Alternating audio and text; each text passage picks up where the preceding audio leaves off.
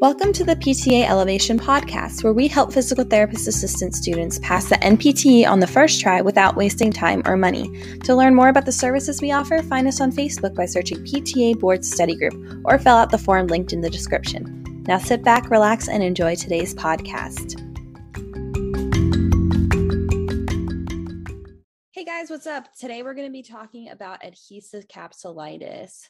I'm just going to go over a little bit of the anatomy before we get started. However, let's break down this word first.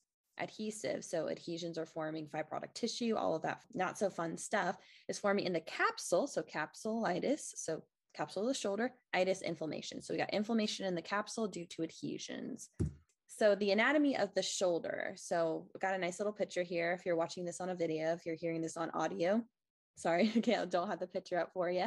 So adhesive capsulitis is commonly known as frozen shoulder, as we have heard patients come into the clinic and be like, oh, doc says I got frozen shoulder or whatnot, because the shoulder's not moving anymore. So we got limited range of motion, and you're going to have a lot of pain with that range of motion that you're trying to get through. We got a thickening and fibrosis and shrinking of the capsule. So those are those adhesions forming, lots of inflammation, fibrotic tissue, and it's kind of happening mainly on the anterior portion of the capsule. Keep that in mind for when we talk about the capsular pattern of the shoulder. However, it's also kind of going down into the inferior portion of the shoulder as well, which is definitely going to cause some issues for patients as they're trying to move their arm around. So, hence why limited range of motion and pain. So, etiology of this primary, kind of unknown, sort of just shows up out of nowhere. The patient realizes they can't reach overhead and grabs something out of the shelf overhead and they're like hmm this is weird. It's kind of hurting when i'm reaching my sh- arm up and they're losing range of motion slowly. Kind of that primary etiology not too sure what's going on. Sudden onset there was no rhyme or reason why it started. However there are some conditions that this is commonly associated that with that kind of fall under that primary etiology of just sudden onset. Most of them are endocrine and cardiopulmonary issues such as diabetes mellitus that's a big one that ends up causing problems resulting in frozen shoulder, any sort of thyroid issue. And as I said before, cardiopulmonary issues also can cause this to happen due to decreased circulation and nutrients getting to the joint itself, causing those adhesions. The secondary reason why this might be happening is due to trauma to the shoulder joint itself. So, this could be a car accident, a crush injury, anything along those lines where the shoulder's just getting completely just wrecked. So, due to that, adhesions are forming because that's part of the healing process, and that's kind of overdoing it, causing the adhesive capsulitis. Another one would be immobilization of the joint itself. So, this is common when you're in that abductor brace following rotator cuff surgery. You're kind of stuck in that position of that internal rotation, that guarded position to keep the shoulder safe. However, due to that immobilization, a lot of adhesions can start forming in the joint itself, resulting in frozen shoulder. So, you go in for a rotator cuff surgery, you end up with two problems afterwards. So that's one of the risk factors following immobilization. Another one would be complex regional pain syndrome. So the shoulder itself just completely is shot, the capsule itself is shot. All that inflammation and stuff is just causing the adhesive capsulitis as well. So that can be another reason that usually kind of goes hand in hand with any sort of trauma. Uh, another reason could be rheumatoid arthritis. So we know with rheumatoid arthritis, it's a systemic issue and it's affecting pretty much every joint in the body shoulder is a joint, ends up getting adhesive capsulitis there as well due to restrictions in the capsule and inflammation of the joint due to the RA stuff going on.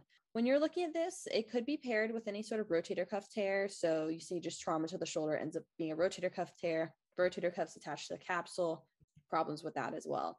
Ends up being another reason why we're getting adhesive capsulitis, bicipital tendonitis. So we know the long head of the bicep is going to attach there on the supraglenoid tubercle of the scapula part of the capsule itself. Again, issues with that causing the fibrosis to form. So if they're having any sort of rotator cuff or bicipital tear, kind of just also realize it might be coming hand in hand with adhesive capsulitis. So keep an eye out for that. The PT should be the one screening for that, doing all those special tests. But as PTAs, we have to make sure that we're keeping an eye out for that as well. Most common presentation we're going to see, this is what the boards like to kind of throw at you, is it's probably going to be a woman, a female, who's going to be in her middle age between 40 and 60 years old, because that's kind of the common time presentation where this would show up, at least idiopathically. This is what we're talking about an, idi- an idiopathic primary unknown reason why. And then the diabetes mellitus kind of talked about that. So just to repeat, female, middle age with diabetes mellitus might be the main reason why this is showing up. So what is this going to look like? As I said before, restrictive, active, and passive range of motion. So the patient might only be able to lift their arm up in like 120 degrees. They're like, ugh, that's all I can do. And when you go to stretch it, we get to like maybe 125. So you're seeing that it's not like a just a pain empty end feel. We're hitting the capsule there. It's not going any farther. So with that, they're gonna have a lot of pain. So lots of muscle guarding. They're in that guarded position. They really don't want to be using that arm at all, especially if they're it's their non-dominant arm. They're really just gonna lock that sucker in and not move anywhere. They're gonna have pain through their entire arm. It might be different regions of it. A lot of times it's right on the shoulder, down the lateral side of the brachium, and then it can go down into the lower part of their arm as well. So just tons and tons of pain through there, especially in those freezing stages. Pain with loss of range of motion, restricted elevation, and lateral rotation. This is the big keywords here. So, as I was saying, loss of range of motion can't lift it up. We can't stretch it either. Restricted elevation. So, that's because the inferior part of the capsule is kind of getting messed up. And that's causing problems with abduction or flexion if we're thinking about the arthrokinematics of the shoulder joint. And so that's causing issues with them lifting their arm overhead, as I said before, and then lateral rotation. So that's the one that's going to start going first. We kind of talk about the capsular pattern of the shoulder that I have put here. So you're going to lose external rotation first, then abduction, then internal rotation.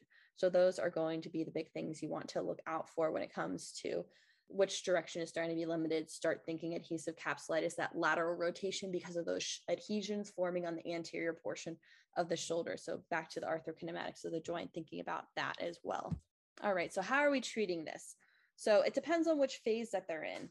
If they're in the acute stage or the acute phase of this, they're going to be in a ton, ton, ton, ton of pain. So there's really not too much we can do with this, especially when it comes to increasing range of motion. They're not going to tolerate it. They're not going to come back. They're just going to be stuck. So we want to work with that available range that we have. So the main thing that we're going to want to do with this phase is to address pain. Now, as PTAs, we're able to do any sort of modalities for this. So hot packs, cold packs.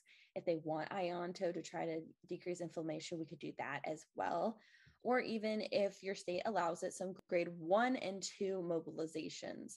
So those are the ones that are used to address pain. We're not pushing on the capsule at all. We're just trying to do some oscillations or just larger oscillations to decrease pain in the joint. Those are some things that we can do as PTAs. However, if they're in so much pain that they're not getting anything done, they can't move and stuff, it might be time for us to go more so tell the patient to talk to their physician and, get any sort of pharmaceutical interventions going with them because that's outside of our scope of practice. We kind of have to hand the baton off to somebody else and try to maybe get some pain relief medication in there so then they can actually come to therapy and get some work done because they're not going to want to do anything if they're in this much pain. So address pain first. Some exercises that we can do on our side is some like pendulums, some isometric exercises, and then like progressive resistive exercises.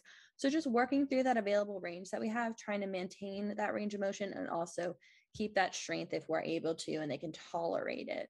So moving on to the chronic phase. So this is where the pain's really subsided and everything, but they're still not moving at all. So this is where we can start getting aggressive with our stretching and everything. Some things that we could do would be some mobilizations, and we want to do those as grade three and four mobilizations. So we're really pushing on the capsule there.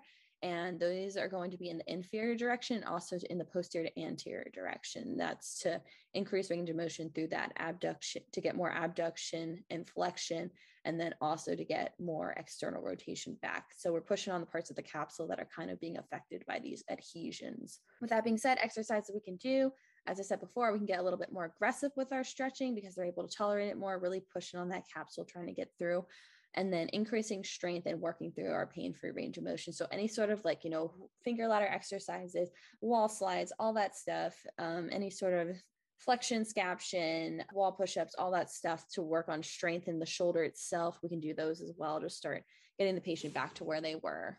So, keywords to think about when this shows up on the boards you're going to see these words all show up together and or maybe some of these and you're you're going off in your head saying okay this might be adhesive capsulitis so as i said before a female or a woman who is in their middle age so from 40 60 years old they might throw in like 45 or something like that who's got diabetes who's having a pain with loss of range of motion. So it hurts to lift their arm up overhead.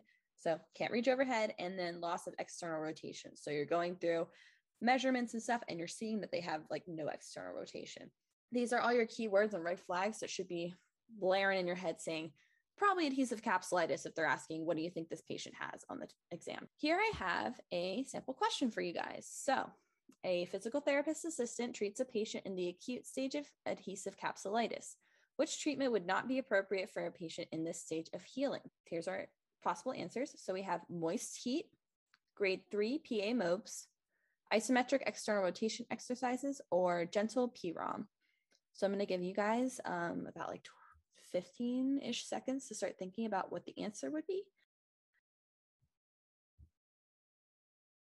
All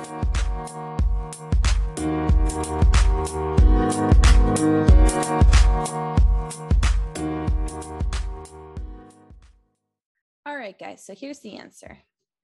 It's going to be grade three PA mobilizations is the answer to this question because it's asking which treatment would not be appropriate for this stage of healing. As we kind of said before, the grade three MOBs, those are the ones where we're pushing on the capsule, uh, like slow, large oscillations that are trying to increase range of motion. This would be appropriate for someone in the chronic stage of healing. However, the question's asking acute stage. So that is why this is the answer. So the other answers to the question moist heat, totally good for acute, address the heat, any sort of pain that they're having. Isometric external rotation exercises. Generally, isometric exercises are a pretty safe thing to be doing with shoulders. Just make sure you're checking the precautions for that the shoulder might have that the surgeon might have put down for whatever surgery or condition that they might be having. And gentle PROM. So as I said before, working through that available range of motion and stuff like that. That's all things that we want to be working on with this patient if it said aggressive, then that would be wrong. That would be more of the chronic stage to really push on the capsule, but gentle working through available range, totally okay. All right, guys, thanks for joining me for this episode video podcast. And I will see you guys in the next episode where we're going to talk about cerebral palsy.